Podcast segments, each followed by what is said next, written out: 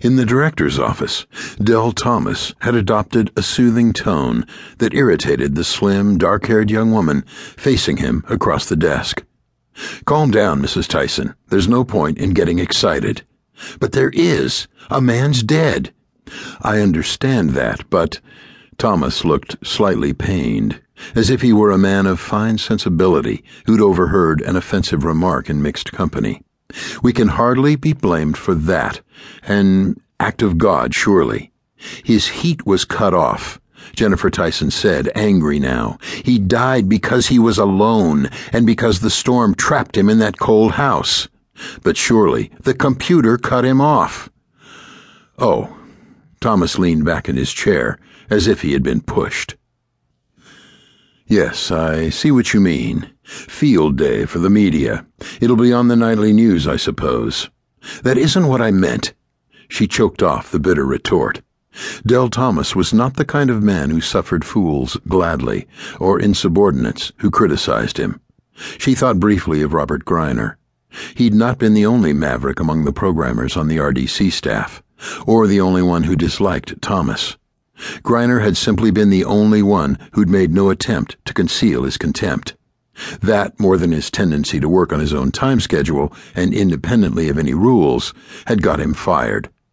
Perhaps you didn't hear what I said earlier, Jenny went on more calmly. You see, Mr. Thomas, it was a mistake. Prohaska had paid his bills. He was right up to date. Now Dell Thomas frowned.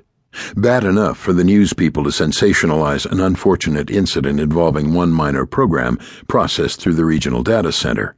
But the suggestion that there had been a computer error, oh, they would love that. Lately, Thomas had observed that the local Channel 7 station had been inserting brief headline stories during the hourly commercial breaks throughout the evening, using them as a lure to get viewers to tune in for the later news program. More often than not, the teasing headline turned out to be an exaggeration or distortion of a story. He shuddered at the thought of a dramatic one liner about Prohaska's death. There had been considerable resistance in Hollister to the rapidly expanding dependence upon the RDC to manage and monitor the city's life support and governmental systems. Critics would jump on the sentimentalized story of an old man who'd frozen to death in his own home because of a computerized billing error. How could that happen? he demanded. Why wasn't a proper correction made, Mrs. Tyson? That's what I've been trying to tell you. That correction was put through over two weeks ago. I checked back on the file this morning. Prohaska was billed the first week of January, but he didn't come in to complain until the 14th. There'd been an error on the data input from the power company, and he hadn't been credited with his previous payment. A correction was entered that day, January 14th. Thomas stared at her, as if she had announced the end of the world on Sunday. That's impossible, he said. That's what I told myself, Jenny Tyson said quietly. She was angry still, if anything, angrier than before, but she was in control of herself. He doesn't give a damn about that old man, she thought. All he cares about are his precious computers and the possibility of bad publicity. I ask for an audit. The journal file shows that correction was entered on the 14th.